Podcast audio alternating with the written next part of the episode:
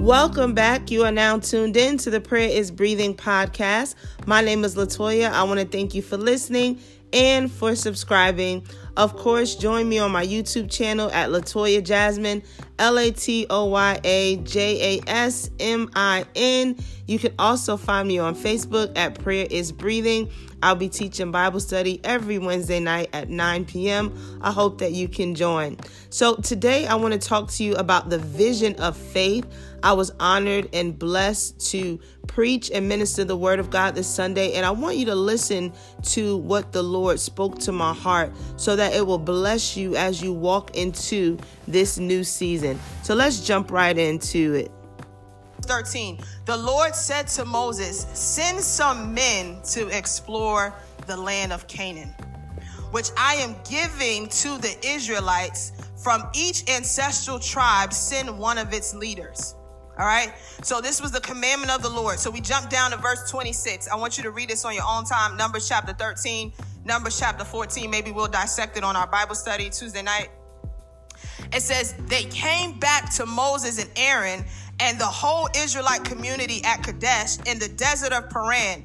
There they reported to them and to the whole assembly and showed them the fruit of the land. They gave Moses this account. It says, we went into the land to which you sent us, and it does flow with milk and honey. Here is its fruit. Then verse twenty-eight says, but the people who live there are powerful, and the cities are fortified and very large. You know, sometimes you got to purposely not enlarge the enemy. When I came from that conversation with that girl that used to be a Satanist, I wouldn't glorify the things that she said that the devil would, you know, because God is greater and he's more powerful. And he's and the devil is defeated. And you, when you get to a place where you start glorifying the enemy and you start making your problems bigger than God, that's a dangerous place. So this is what they do. They say, but the people who live there are powerful and the cities are fortified and very large. We even saw descendants of Anak there. The Amalekites live in Negev, the Hittites, the Jebusites, the Amorites live in the hill of the country, and the Canaanites live near the sea along the Jordan. Now I want you to focus on verse thirty. Caleb said, ah, ah. He just, he just cut them off. He said, then Caleb silenced the people before Moses.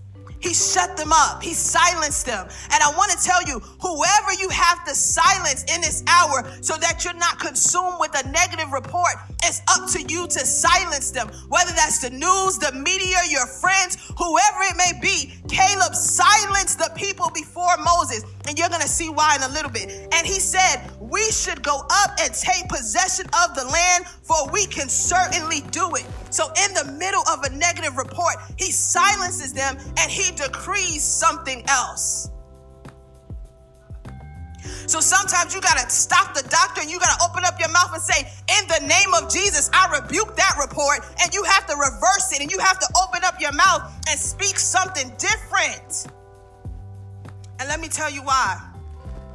Caleb saw everything that these other spies saw, all twelve of them. He wasn't having a supernatural encounter when he went into the land. Everything that he saw was natural. He saw the giants, you know, the people with Goliath. He saw them. They were like, oh, yeah, we saw the giants. It's like the M and M's commercial. Like, they are real. Santa, he is real. Like, oh. So they come back and like, yeah, we saw all of them in the land. And they look like this. And they live over here. And they do this and they do that. And then Caleb said, we should go up and take possession of the land, for we can certainly do it. And sometimes when God will send you to a place, he doesn't always show you all the giants in the land. He doesn't always tell you all the answers because he knows you might back down. I was talking to a young man yesterday. He just got saved in um, twenty twenty. And he was talking about how he had to lose friends and all this stuff already. He was an atheist and God uh, saved him. And God doesn't tell you all that when you sign up. God doesn't tell you you're going to have to lose some friends and lose some people and let some things go. But it's worth it all. Amen. You don't lose nothing in the kingdom. I'm glad. I'm grateful. So faith has to deal with what God said. So what God said is what Caleb stopped them. And Caleb said, we should go up and take possession of the land, for we can certainly do it. Confidence, seeing in the spirit. I don't care about these giants. David said, I don't care who this uncircumcised Philistine is. By my God. By my God. And so faith has to deal with God, what God said. We are commanded to walk by faith and not by sight. And in order to walk by faith, I'm going to give you five points. In order to walk by faith, number one, you have to silence the voice of the enemy. Why? Because we wrestle not against flesh and blood. So Caleb silenced the people the same way that Jesus silenced Peter. And Jesus said to Peter, get thee behind me, Satan. He silenced him in that moment, because you have to silence everything that goes against the will of God. Well, you may say, well, Toya, these are all the children of Israel. They weren't his enemy. An enemy is anything that goes against the will of God for your life. I don't care who it is, auntie, cousin, brother, silence the people. So the enemy can show up in people closest to you. The enemy can show up even in your own flesh. So there's a time where Caleb silences the people, but there's also a time where God himself silenced Zacharias, because Zacharias did not believe the word of the Lord. And so you have to silence whatever is opposing the word and the will of God. You also have to silence your own logic and your own reasoning that causes you to doubt the word of God. I think that they had valid reasons to come back and say, hey, y'all, I don't know if we bout it like that. There really are some giants in the land. Um, you know, they look like this. I don't know if y'all can take them. And they just came back with the realest report. But Caleb had to stand on the word of God. And the Bible says Caleb had a different spirit. And if you want to break stuff and do things that you've never done before and you've never seen your family do before, you have to have a different spirit. Because old ways and old things, it's not going to get you to where you need to be. So he silenced them. He says what he says. Verse thirty-one, but the men who had gone up with him said, we can't attack those people. They are stronger than we are. And they spread among the Israelites a bad report about the land they had explored. And we've been hearing, stop the spread. You better stop the spread of fear. Because it, it spread like a wildfire throughout all the children of Israel. That bad report spread everywhere. And you got to stop it. You have to cut it off. Stop the spread of it. And so here's what happens. And it's, they said, the land we explored devours those living in it. All the people we saw there are of great size. They could not get over what they saw. They're like, I'm seeing this thing in person, and I'm telling y'all, because they were giving a report to people that did not see it for themselves. So they have to take your word for it. And they're saying, we cannot take this land. And then verse uh, thirty-three says, we saw the Nephilim there. The descendants of Anak come from the Nephilim. We seem like grasshoppers in our own eyes. And we look the same to them. Now, how you know how you look to them? So they said, we we we we seem like grasshoppers in our own eyes. You better know your God. You better know your God.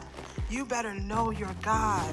Because they're looking in the natural, you may look like a grasshopper, but in the spirit, you should see chariots of fire in the spirit. Doesn't matter what you look like in the natural. I believe David was very short, and y'all can correct me, um, but it doesn't matter what you look like in size in the natural realm. So if you're taking points, the first one was silence the voice of the enemy. The second one was guard your heart against unbelief. And that's where you stop the spread. You have to guard your heart against unbelief. Guard your heart against the bad report. Shut it all out. Turn it all off. Seek God. See what God has to say. Number three, change your vision. Faith changes how you see things. Faith causes you to see from God's perspective that all things are possible to him who believes. All things are possible. I don't know how God's going to do it. I don't know when God's going to do it. If the vision tarries, it's going to speak, but I'm going to wait on the Lord. Not only am I going to wait on the Lord, but I'm going to be of good courage. And when my heart feels faint, God himself will strengthen my heart, but I'm waiting on the Lord. Verse fourteen, that night, all the members of the community raised their voices and wept aloud. All the Israelites grumbled against Moses and Aaron. Now, why y'all coming at Moses and Aaron? Wouldn't you grumble against all the spies that said it? And the whole assembly said to them, if only we had died in Egypt or in the wilderness. The audacity. The audacity.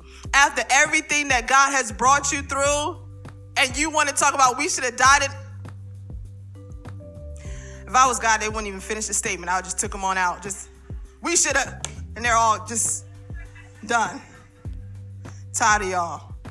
So it says, if only we had died in Egypt or in this wilderness.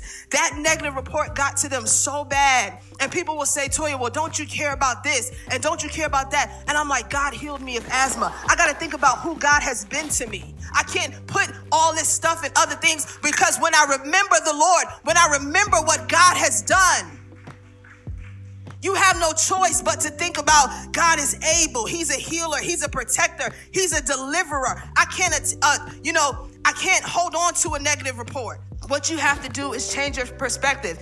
And so if we get into um, what happens there, they're crying out to God. They lay on their faces. The Bible says that Caleb and Joshua, they tore their clothes. They laid on their faces, and tearing your clothes is a sign of repentance. But let's look in Numbers chapter fourteen, verse three. Uh, they said, why is the Lord bringing us to this land only to let us fall by the sword? Our wives and our children will be taken as plunder.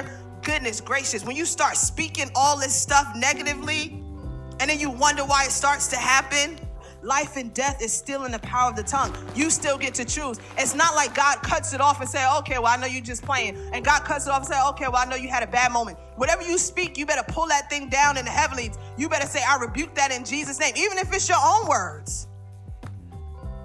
So they say this, they said, wouldn't it be better for us to go back to Egypt? And they said to each other, we should choose a leader and go back to Egypt. First of all, ain't nobody dealing with y'all but Moses. So I don't know who y'all gonna choose. Then Moses and Aaron fell face down, and the whole Israelite assembly gathered together there. Joshua, son of Nun, and Caleb, son of Jephunneh, were among those who had explored the land, tore their clothes, and said to the entire Israelite assembly, the land we passed through and explored is exceedingly good. Is exceedingly good. In the midst of twenty twenty and in the midst of twenty twenty-one and whatever twenty-two may bring, you still have to declare God is still good. Even in the midst of the giants in the land, God is still good. God is still faithful. God is still awesome. So number four, uh, we talked about changing your vision. That was point number three. Number four, open your mouth and speak a different report. You may go into the promise or you may not. The choice is yours. The choice is yours. And nobody can go in for you. You have to make that decision. Your pastor can't make that decision. The prophet, the people you follow on social media, they can't make that decision for you. You have to make a decision as to whether or not you're going to believe the report of the Lord. Verse eight, they said, if the Lord is pleased with us, he will lead us into that land, a land flowing with milk and honey, and will give it to us. Again, contending the negative report with the word of the Lord. Contending, I'm going to continue to speak life. I'm going to continue to cancel out death. I'm going to continue to speak life. I'm going to continue to cancel out death. I'm going to continue to speak life. I'm going to continue to cancel out death. When we're praying for loved ones, I'm speaking life until they go on, until they transition. And even then, I'm like, God, if you want to raise them. And sometimes they be like, nah, we, I'm ready to go. Don't be raising me. But whatever. Your faith can say, God, I'm going to speak life. So, verse nine, only do not rebel against the Lord and do not be afraid of the people of the land, because we will devour them. Their protection is gone, but the Lord is with us. Do not be afraid of them. It doesn't matter what they look like. God is not on their side. Some of the things that you put your sight in and you lift up as idols, they hold no weight to them. It doesn't matter how big they are. If God is not with them, do not be afraid. And we live in a society where we glorify things that aren't even real. We glorify things that look great and look powerful, and they hold no weight to them. So he says their protection is gone, but the Lord is with us. The Lord is with us. The Lord of hosts, the same Lord that brought you out of the land of Egypt, the same God that opened up the Red Sea and you walked through on dry land, the same God that kept you, the same God that will continue to keep you. Number five, you have to let go of fear. You have to wage war with fear, because when you do all four of these steps, you silence the enemy, you guard your heart against unbelief, you change your vision, you open your mouth and speak a different uh, perspective. Fear has to leave. I can promise you, when you do all four of those steps, fear has to leave. You will feel that fear lift up. You will feel that fear leave as you stand on the word of God. Fear comes to cripple and paralyze the plan and promises of God for your life. Amen. I want to thank you so much for listening. And I just want to say a prayer. Father, I pray for each and every person listening to this podcast episode. Thank you that life and death is in the power of the tongue. I pray, God, that as we go forward throughout this week, that we will speak life and we will see your glory and your power and your presence, God. And I thank you that you have pushed back darkness so that we can walk in light and see your victory on every side. No matter how things look, God, you have called us to walk by faith. And so we put our hope and our faith and our trust in you. Thank you so much for listening. I plan on uploading the entire sermon on my YouTube channel. Be sure to check it out and join me Wednesday night at nine p.m. for Bible study. God bless.